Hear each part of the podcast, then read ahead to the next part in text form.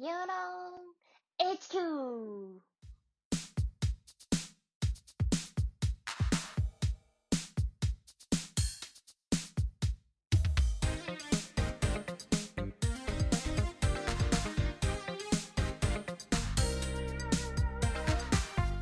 この番組では株式会社ヨーローの3人が会社のこと、サービスのこと、テクノロジーのことなど様々なテーマについて超雑談形式でお届けします。一緒に働く前にもともとブログやってたんだよね、俺。メディア運営みたいなとこやってて、その時もパソコンのこととか発信、ガジェットのこと発信してたんだけど、そこでさ、当時ワードプレス、みんなプログラミングとかウェブとか始まると大体あそこから来ると思うんだけど、やってて、なんかみんなさ、サイト行くとワードプレス使ってるのに自分のブログとかよりめちゃくちゃかっこよかったりするわけよ。カスタマイズ俺もしてみたいなところからCSS とか HTML とか、PHP とか少し始めて、って感じで、なんかね、そこはもう入る前からあったんだよね、なんとなく技術だから。なるほど。それがデザイナーっていうものに目をつけたきっかけだったの？いや、デザイナーっていう存在はさ、知らなかったんだよ。もうアプリ作るにはコード書くしかないって最初思ってたから、その一緒に働く他職場でデザインっていうものがあると画面をさ、誰かが作ってくるなんてさ、考えもしなかったよ。なるほどね、最初はね。いや、でも確かに俺もなんかプログラミング始める前はそう思ってたわ。だよね、こんなにいろんな種類あると思ってなかった。そもそもデザイナーってさ、絵とか、イラストとかさ、なんかおしゃれなサイトとかそういうの作るイメージだったのよ、俺のデザイナー感っていうのはもともと。だけどアプリの画面ってちゃんと設計的なデザインの文脈でやっていく仕事ってあるんだみたいなさ、っていうのを知って、色一つ、テキスト一つで全然人の動きが変わっちゃう、極端に言うと、そこってすごいなんか深いなと思ってなんか楽しいなって思ったんで、当時。兄に入った時はまだデザイナーとしては全然すごい初学者みたいな感じって言ってたよね。もう何も知らなかったよ。じゃあその兄に入ってくる時ももう絶賛学び中っていうことだよね。だから兄に入った時はだからもう存在は知らなかったから、それなんか声かけてもらって少しフロントと、iPhone アプリ作ったりしたから、なんかエンジニア系なのかなと思ってたんだよ、ずっと。でもなんか、その改善みたいなところからじゃやってみようかみたいになって、で、横でデザインしてたりして、その一応働きしてたりで、なんかこっちの方が興味あるなっていうところで学び出したみたいなところかな。そっかそっか。で、兄に入ってデザイナーっていうものがあるんだってことを知って、そういうことか。原宿のオフィスで、デザイナーっているんだみたいな。なるほど。それがきっかけだったんだ。だから最初にその教えてくれた人、最初もう今でも忘れないけどもらったアドバイスは、ちゃんとグリッドを意識した方がいいよみたいな。今揃える。要は要素と要素をちゃんと縦のラインと横のラインで揃えなきゃダメだよみたいな。まあそこからだったから。なるほど。でそっからさ、今のさヨータのさ作るさ、デザインとかちょこちょこたまに見るんだけどさ、どうやって学んでったの、そのデザインっていうのは。よくあるデザイナーへのなり方みたいなやつだと。なんだろうな、自分でデザイン、お題テーマ設定して作っていって勉強していくみたいな、エンジニアとかもそう、お題とか作りたいものを決めて作っていくみたいなのが多いと思うけど、アニで最初さ、本当に月300万人とか200万人くらい使うサービスだったじゃないですか。で、やらせてもらったから、なんか割と実践しながら、今までずっと学んできてるのが多くて、なんか自分でもちろん日頃からなんか記事読んだりとか本読んだりとか、困ったらリファレンスめっちゃ読んだりとかなんかするけど、でも結構実践しながらが多いかな。ファーストステップが何もなくてもデザイナーとして受け入れてくれたから、なんかセカンドステップも行きやすかったし、そこはだからすごいその兄で始められたのは大きかったかな。だってよく考えたらさ、その何百万人使うサービスさ、こう、うん、よくわかんない高校生が今だったらさ、デザイン作ってたんですよ、うん、やべえだろっていう、考えて普通にやばい話なんだけど、うんうんうん、でもそこをこう許容してくれたチーム、組織っていうのは、まあ、いろいろあったけど、まあなんかすごい、うんうん、俺としてはなんか感謝しかない。なんかそう言ってくれてすごい嬉しいね。確かに。じゃあまあその初学者時代を超えた今はさ、なんかデザイナーとしてどういう情報収集とかさ、どういうなんかこうインプットを意識してやってるの？最初はデザインってそれこそデザイナーって画面作るんだから始まったんだけど、今ってその UX とか UI とかもっと広い意味でのデザインみたいなところがこうどんどん大きくて、デザイナーもそのフロントエンジニア、バックエンドとかなんかそういう感じでこう結構細分化今されてて。で、なんかね、画面も作るのも興味あるんだけど、なんか画面だけでこう提供できるものとかってめちゃくちゃ限りあるなって思ってるので、画面作るの楽しいんだけど、だからなんか画面のデザインも最終的にはする、もちろんするけど、よりなんか UX とかじゃないけど、そういう例えば経営者の人とか事業を始めた人と話して、こういうのを作りたいと、でこういう課題がありますと、あ、じゃあそこをどうやって解決していこうかみたいなのを一緒にこう喋ったりすることとかも多いかな。だからね、めちゃくちゃこう画面とかのビジュアルデザインをインプットする機会は最近ちょっと減っちゃってるって、でも仕事でやってるのがあるからそれで必要なので、競合のサービスとか、まあ、アプリとかたくさん触ったりとかするのはずっと続けてるから、まあ、日頃からこう触りながら考えてることが多いかも。なるほどなるほど。確かに今さ CDO みたいな、チーフデザインオフィサーみたいなね、もう役職もあるくらいだもんね。そうそうそうそう、うん、で今それの進化版か分かんないけど、CXO っていう、まあ、エクスペリエンスとかを見るとエグゼクティブとかもできたりとか、そういう割と高貴な意味のデザインみたいなところにこう、まあ、自分がその将来のキャリアとして、まあ、新卒でどっか入ると思うんだけど、でもやっぱ最終的に自分のプロダクトもしたいなとか会社もしたいなみたいなのがあるから、そこを考えるとやっぱりそう自分が特化するのも大事だけど、ある程度はこう自分でやって、あとはもうある程度いったら本当に極めてる人にお任せするじゃないけど、そのくらいな方向を俺は目指してるから。なるほど。結構じゃあジェネラリスト的なこう、パスをいきたいんだ。そうだね。なんかあんま飽き性だから極められないんだよね多分。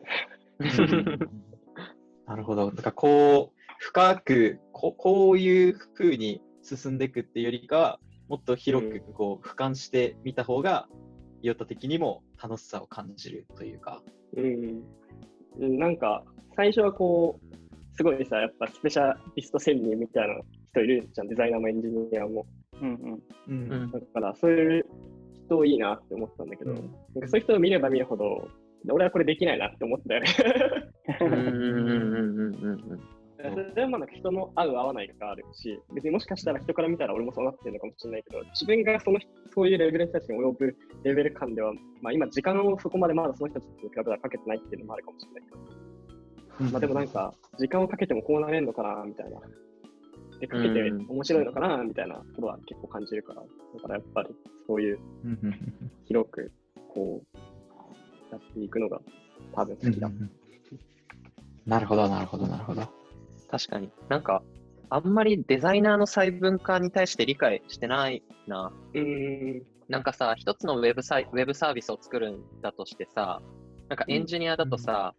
まあ、結構組織が大きくなってくるとさ、もう本当に細分化するじゃん。なんかあのフロントのエンジニア、バックエンドのエンジニア、インフラのエンジニア、データエンジニアとかってさ、もうめちゃくちゃあるじゃん、職務が。なんかでもさ、それと同じぐらいの人数デザイナーもいる組織結構あるじゃん。まあ、同じとは言わないけど、まあ、なんだ、6対4とかさ、なんか、7対3とかぐらいいるじゃん。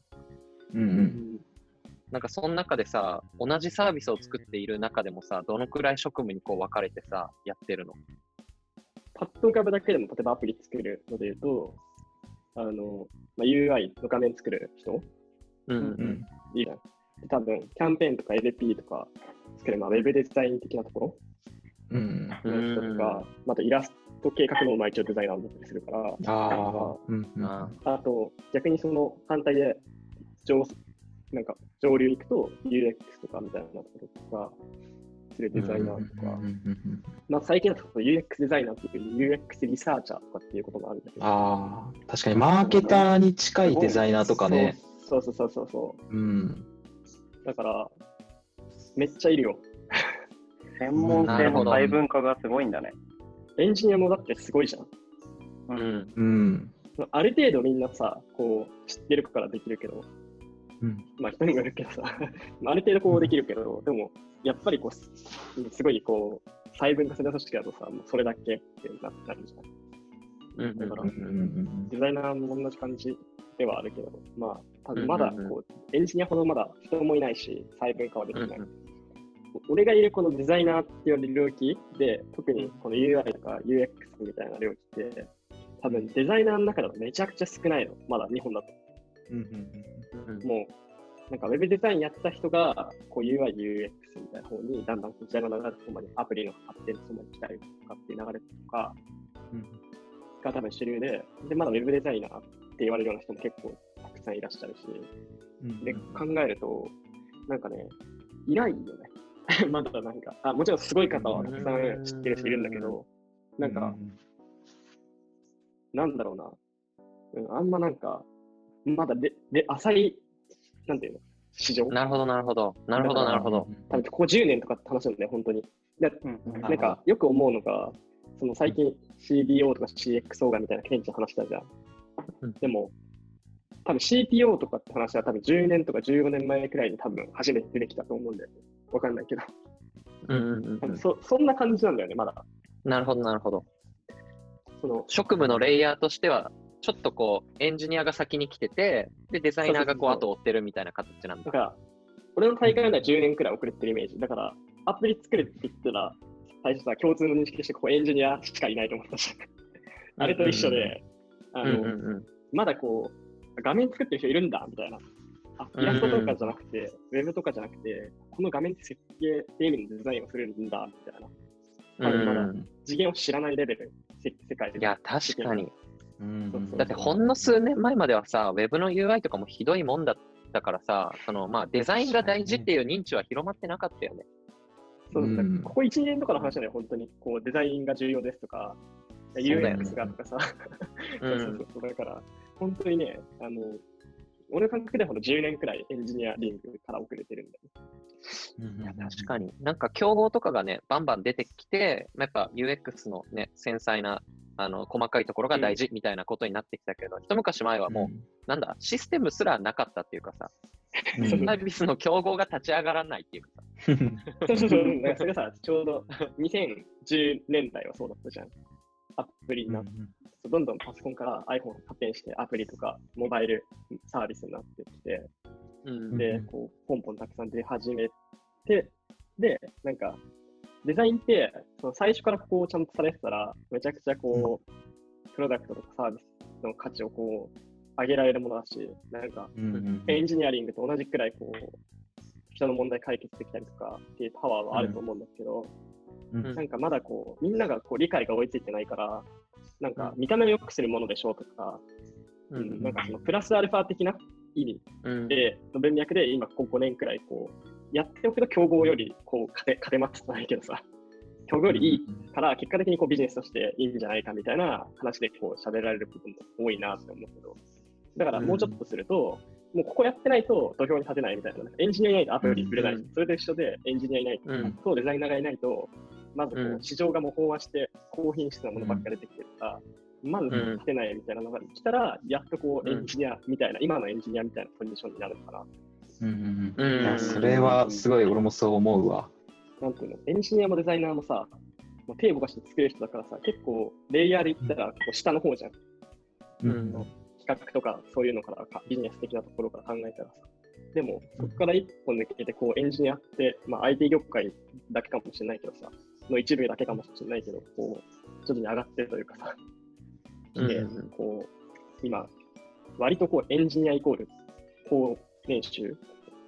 とか高い年収とかさ、こう憧れの職業みたいになってるけど、多分10年前とは違うじゃん。だからなんか、だからそうなんだ、だからまあデザイナーも10年後くらいにそうなってるといいよねって思う。なるほどね。うんうん、ちょっとどこのソースだか忘れたんだけど、なんかそのシリコンバレーの IT のテックカンパニーのその会社に占めるなんかデザイナーの割合がなんかここ数年でめちゃくちゃ増えたみたいなのなんか見た。なんだっけ、あのオレンジのあれか、ブリッジ、日本語のブリッジ、そうあれの記事だったな、うん、なんか年末くらいにやったか。なんかあったよね、なんか最初とか比率さ、なんか 1% みたいな感じでさ、そこから結構会社のね、10何%とか何%がこうデザイナーになってきてるみたいな。これはディケードオブデザインの記事だ。うん、1対25から1対9みたいなね。とんでもない進化だね、それは。YouTube の画面に引用して貼ってください。そうなんだよね。まあ、あと特にまだそのシリコンバレーよりもさらに日本って遅れてるじゃん、こう、うんうん、2、3年とかだから、うん、だからまだこれの間くらいなんだよ、うんうんうんうん、今叫ばれてはいるけど、うんうんうん、まだそこにも至ってないって感じだよね、多分、うんうん、だし、うん、そうここにしたいなら足りてないみたいなところはある、うんうん、あ、もう絶対的パイも絶対的パイも足りてない、そもそも知らないからみんなデザイナーっていうのが絵描けないとなれないって多分思ってるの、日本人の人ほとんど、俺のイメージだけど、うん、俺も思ってたし、いや俺も思ってるわ、うん、俺絵描けないから、ね、でもすごい不思議だね。なんかさ、エンジニアさ、将来の夢ランキングなんか上位とか入るじゃん。いや、そうそうそう、うん、だけど、ね、デザイナーって入ってないよね、うんうん、なんか不思議、デザイナーとかの方がさ、こう、うん、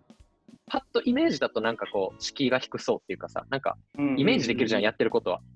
うん、うん、そうだね。ここからこうそのデザインの話とか発信していきたいっていうのは割とそういうのもあって、まあ別になんか、うん、それを別に自分で増やそうってわけじゃないけど、うん、なんかこういう人いるんだよみたいな話とかって、うんうん、聞くだけでもこう違うかなとか思ったりとか、うん、俺みたいにこう絵描けないしうんうん、本当に美術系の授業とかも取ったこともないし、ましてや美術系の大学でもないし、でもそういう人がこうサービスとかアプリの、まあ、画面をこうデザインとかサービスの設計みたいなしてるんだよみたいな話ってこう、うんうん、多分機会があれば興味持って撮ってると思うんだよね。いや、いると思うよ、全然。なんかしかもそういうなんかこう絵描ける人がなるんだろうなみたいなさ、当たり前みたいなのをさ、うん、ひっくり返せるからさ、すごいいいよ。そうそうそうそう。だから、なんか、今はこう YouTube もそうだけどガジェット的なところも強いけど、さっきも言ったその、うん、こうクリエイターみたいな人とかこうどんどんフィーチャーしたコンテンツ作りたいなと思っている。うんうんうん、いいね、うん、いや確かにエンジニアだとさ、なんかプログラマーになるにはとかの発信してる人すごい見るけどさ、 Twitter、YouTube で、うん、デザイナーってね、そんな見ないもんね、まだ、うん、だから、うん、まだその人々が関心を抱くまでもないんだよね、多分、うんなるほどね。多分発信してもまだ旨味がないというか嫌な言い方だけど、うん、発信をコンテンツを作る側としては多分1ミリも旨味がない、うん、でもいいね、このニッチなうちからさ、ヨータはそこに目をつけてやってるからさ、もう5年後とか独占してるかもね、その領域。先駆者だね。パイオニアだね。パイオニア。なるほどなるほど、うん、なんかさ、ちょっと話変わるけど、オリンピック選手とかさ、実は日本国民全員やったらさ、その競技もっと強い人現れて全然、うん、全然じゃねえかみたいな話がたまになんかあったりするじゃん。室伏がもしなんか別の競技やってたらとかね、うん、あ、そうそうそうそうそう、うんうん、とか、なんかその本当に俺がこう兄にデザイナーに出会ったのもたまたまで、こう始められたのもそうだけど、そこがなんかうまくもっとマッチングできると、もっと強いやつが日本から出るなって俺は信じてて、うん、自分がこうすごいとかじゃないから、だからそういう人たちを作るきっかけとかってなれたら、なんか俺が血眼になってこうさ、インプットしまくってさ、頑張るよりも効率よくサクッとさ、すごいいいもの作ってくれたらいいなって最近思う。なんかさ、俺ら、ヨロの3人の世代とさ、ヨタの世代って7、8年ぐらい、まあ、差があるじゃん、うん、で俺らが大学の時ってわかんない、ケンちゃんちょっと大学違ったからわかんないけどさ、結構周りの人ってさ、うん、なんか総合職とか志望する人多くなかった？就活の時多かった多かった、うん、そういう専門職系を希望する人が、うん、こう少数というか、うんうんうん、まあ少なくとも俺の観測範囲では、うんうんうん、なんかヨータの世代の人たちってなんかその将来の希望職種とかってさどういう感じなのかな。まあ、でもちょうど今俺3年だからこう周りの人がさ、うん、わちゃわちゃ就活みたいなの始めてて俺もなんかどうにかしなきゃっていうのは思って結構サマーインターンとか募集こうポチポチしたりしてるんだけど、うんうん、応募が